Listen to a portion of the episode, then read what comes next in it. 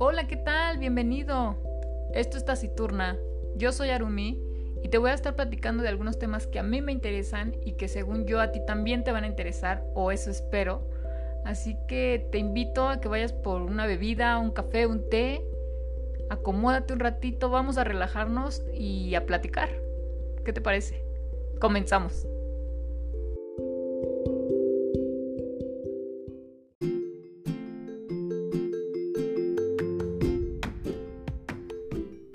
Bienvenidos a Taciturna, una semana más. ¿Y qué tenemos el día de hoy? Claro que sí, resumen semanal y por supuesto que la reseña de una saga que espero que les guste bastante. Así que vámonos rápido con las noticias.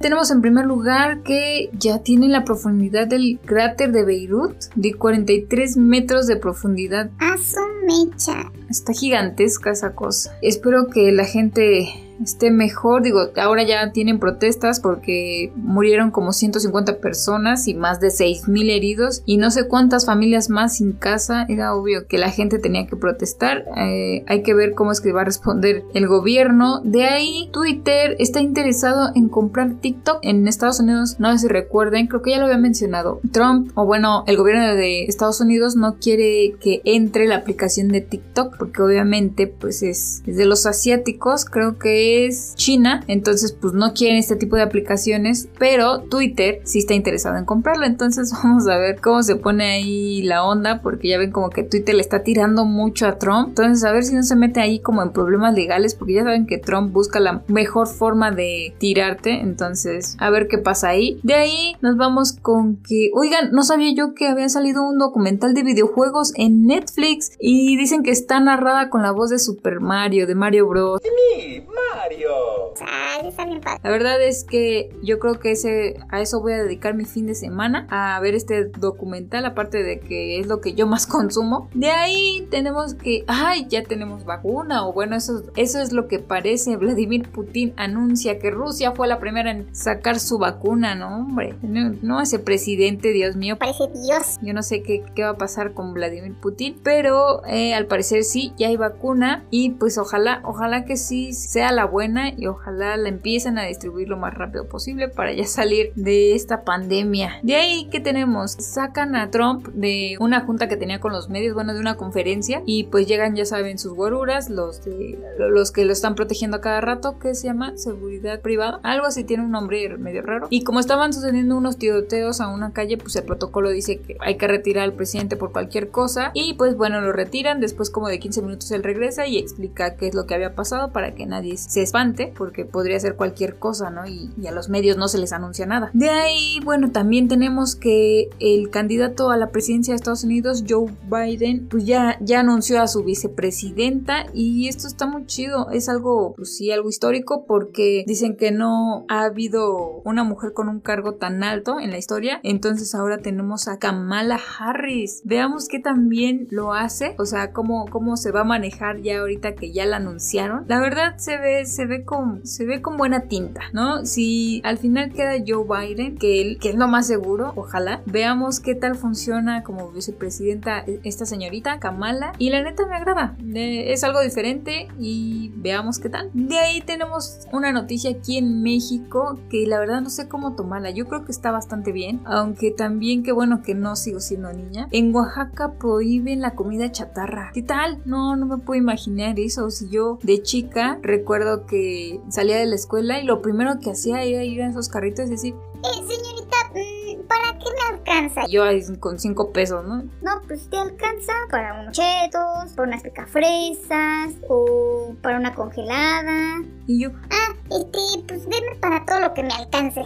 No, ya después era que los chetos eran mi perdición y... Los chocolates, las canastas, uf, o los crackers, ah, bueno, eso ya era más caro, ¿no? En esa época, pero picafresas o tamborcitos, uf, o los dragoncitos, ah, qué rico. Pero, perdón por esa expresión, pero bueno, Oaxaca prohíbe todo lo que son los dulces, las comidas chatarra, los refrescos para los niños porque basta, basta de esta obesidad. Pero, pero yo no soy gordo, yo soy de, yo soy de hueso ancho.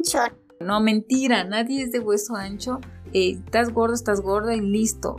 O sea, si así te quieres, qué bien, qué, bueno, pero también seamos sinceros, o sea, esto puede traer enfermedades que a la larga, pues obviamente no te va a hacer nada bien y al contrario, ¿no? Te va a deteriorar. Entonces lo que están diciendo, o bueno, lo que está proponiendo Oaxaca y ya impuso, es crear este, pues sí, la prohibición de la chatarra hacia los, hacia los menores de edad. Digo, ya si tú tienes 18 y, y yo siempre lo he dicho, o bueno, es una frase que ahorita traigo mucho, cada quien elige su veneno, ¿no? Yo, por ejemplo, consumo muchos jugos. Sí, ya sé que no son lo mejor, que tienen hasta más azúcar que, que los refrescos, pero bueno, o sea, a ti te gusta consumir refrescos, a ti te, tú consumes papitas, eh, a lo mejor a ti te gusta fumar, a lo mejor a ti te gusta beber, cada quien escoge su veneno, ¿no? Entonces, sé que es malo, eventualmente lo voy a tener que dejar, pero bueno, como menor de edad creo que está bien y ya que pues a lo mejor ya no sales por la pandemia no pueden salir para ejercitarse tanto como a lo mejor en nuestra época. Bueno, no estoy tan vieja, amigos, pero a mí todavía me tocó salir a jugar y a lo mejor no querer, este, pues estar tanto tiempo en casa, ¿no? Sino estar afuera con tus amigos. Entonces yo creo que está bien. Aparte, también ya aceptaron este, pues esta ley de ponerle unos sellos negros horribles a todas esas papitas que tanto gustaban y los gancitos y los dalma. Todo eso tan rico, pero tan dañino al cuerpo, les están poniendo unos megasellos negros donde dice alto en azúcar, alto en grasas, alto en, para que sepas qué es lo que te estás comiendo, ¿no? Y, no pienses que digas, ay, voy a comerme un gansito light. No, eso no existe tampoco. Entonces, está padre porque nos están ayudando de alguna forma. Sabemos que no tenemos la mejor alimentación y a lo mejor tenerlo a la vista nos ayuda a dejarlo de consumir o tal vez nos valga y lo sigamos consumiendo. De ahí nos vamos que inventen que los ratones están volviendo violentos. Ahí en Estados Unidos tienen o están reportando que los ratones ya se están comiendo unos a otros y todo por la falta de humanos. Al no ver humanos no hay basura y pues al no haber basura los ratones como que no tienen que roer, no tienen nada que comer y lo que está pasando es que ya se están comiendo hasta entre ellos, están volviendo muy violentos. Estaba viendo la otra vez un mini documental, creo que en Facebook me pareció un video donde un científico hacía un experimento con ratones que prácticamente lo asociaba con nosotros, ¿no? Con, la sociedad. Entonces lo que hacía era como hacer una pequeña población, metía como 6 o a 10 ratones, obviamente estos empezaban a reproducir y todo era amor y felicidad mientras se reproducían, pero cuando ya llegaban a una sobrepoblación, los ratones empezaban a volver violentos porque las hembras dejaban de,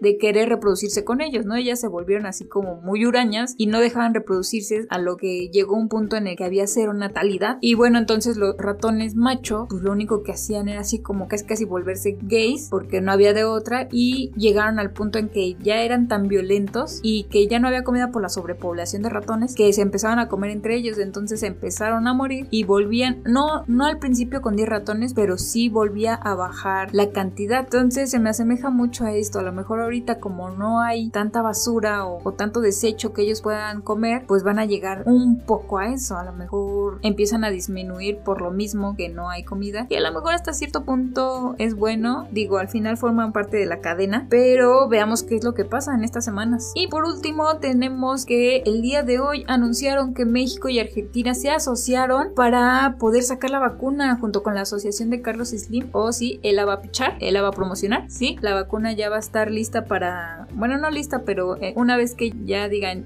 ya está, la van a empezar a distribuir en toda Latinoamérica y me da risa porque lo anuncia hoy el presidente de Argentina y dice para toda Latinoamérica, excepto Brasil.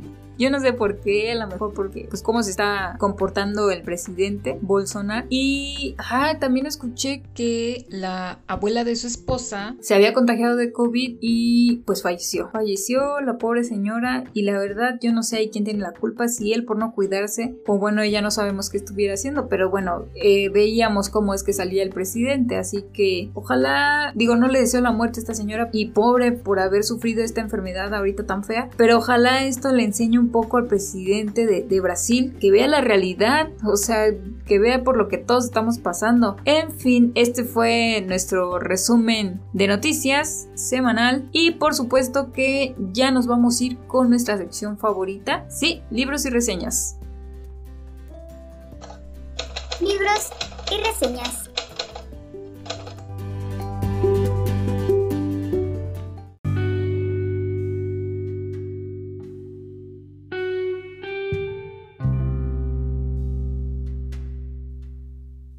Hola, ¿qué tal? Ya estamos en libros y reseñas. El día de hoy les traigo una saga y novela de fantasía. Claro que sí. Así que exactamente por ahí es donde quiero empezar. ¿Qué es una novela de fantasía? Creo que como tal el nombre ya nos lo dice todo. Sin embargo, hay algunas características que siempre se va a respetar en esa novela. Como la principal es que la magia debe existir siempre. ¿A qué me refiero con esto? Que el autor es el encargado de describirnos un mundo que no conocemos, al que nos va a introducir y en el que existen reglas que nunca podríamos haber imaginado. ¿Cuál es la otra característica? Que siempre habrá una dualidad entre el bien y el mal. Vamos a encontrar a una serie de héroes y a una de villanos. O villano. Entonces, el libro siempre se va a basar entre el bien y el mal, entre quién es el que tiene que ganar y quién tiene la razón. Y tenemos muchos ejemplos como estos. Harry Potter, El Señor de los Anillos, Narnia, Eragon y este libro que les quiero reseñar el día de hoy, que es Hosh Hosh de Becca Fitzpatrick. ¿Ya lo habían escuchado? A lo mejor sí, a lo mejor no. Es una novela de fantasía juvenil que a lo mejor no les llama tanto la atención, pero por eso quiero hacerles la semblanza antes de llegar a la reseña. Entonces, ¿de qué trata Hosh Hosh o cuál es su principal tema? Los ángeles caídos. ¿Habían escuchado este término? ¿Qué es un ángel caído? Sé que el podcast pasado habíamos hablado de demonios y tal vez un ángel caído pues realmente sea lo mismo, pero no. Nos vamos a ir a una parte como más histórica. Entonces, un ángel caído es en realidad pues uno de los primeros ángeles o el primer ángel que creó Dios en este caso. Creo que la mayoría lo conocemos. Lucifer, Luzbel o Estrella de la Mañana. Sí, ese es el caso más conocido, el bíblico, digámoslo así. Eh, ¿Y por qué Dios decide desterrar a estos ángeles o a este ángel? Porque al crearlo a su semejanza, este ángel se empieza a cuestionar por qué Dios debe ser más grande que él, ¿no? ¿Por qué debe saber más?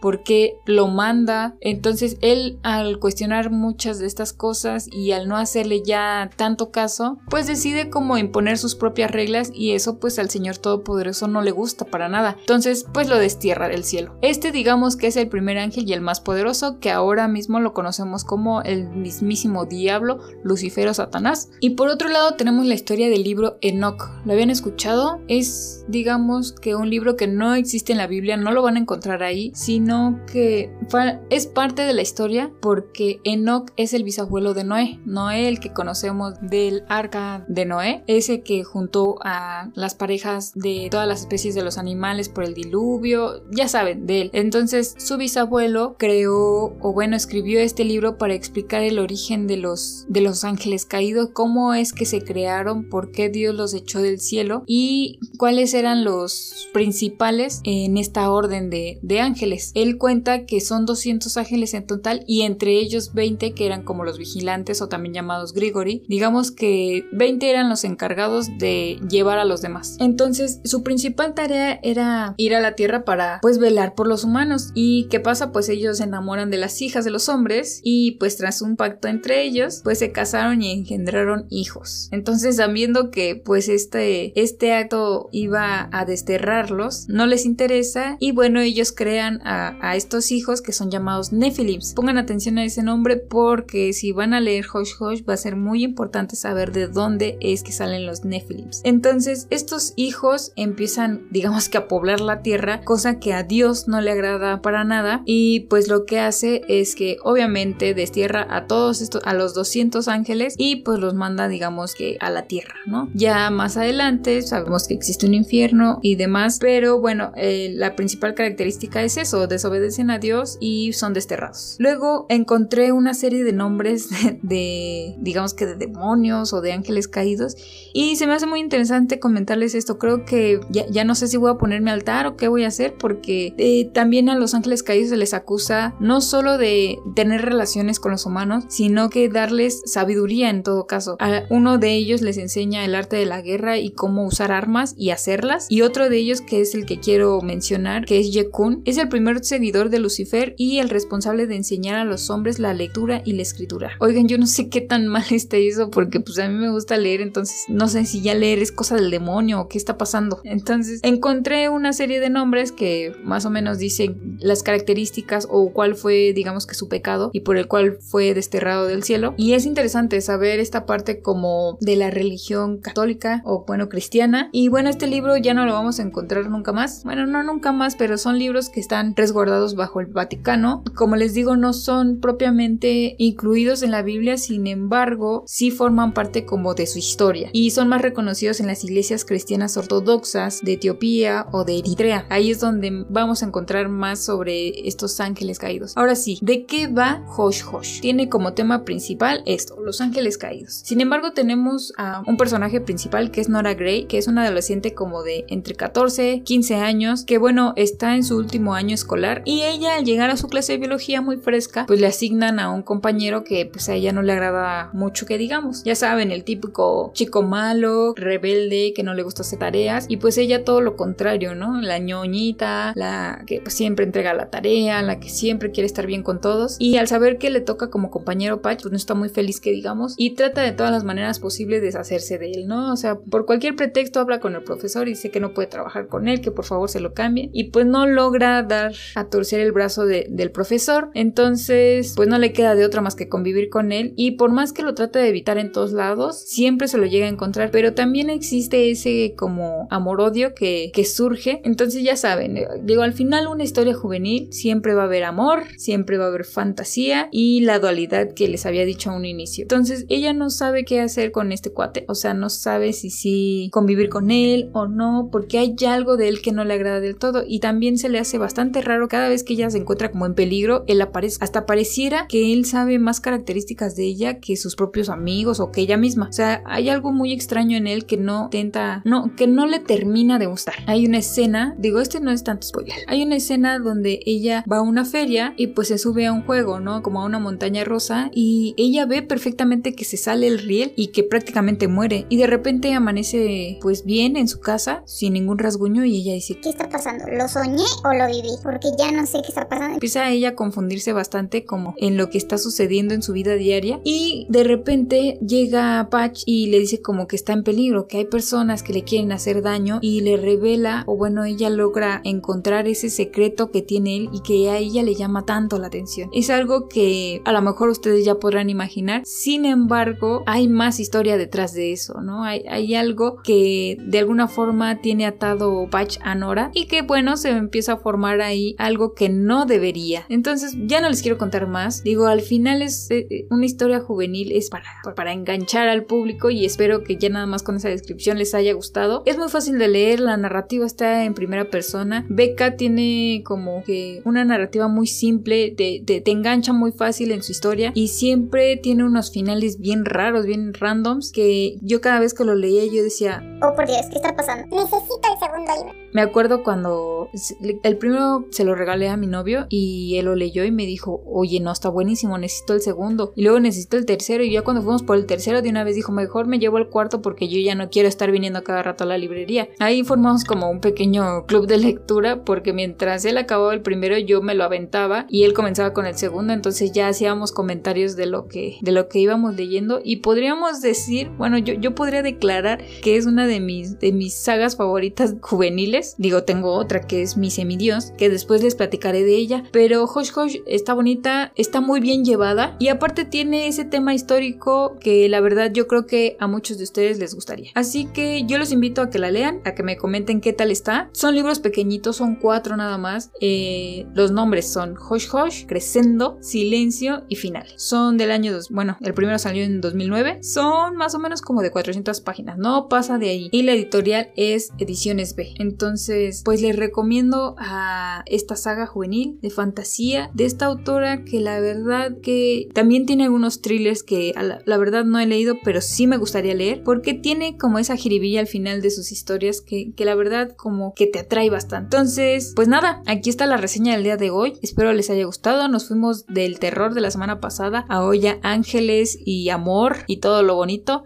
Así que, pues nada, muchas gracias por estar aquí, por seguir escuchándome. Esto es Taciturna, yo soy Arumi. Hasta la próxima.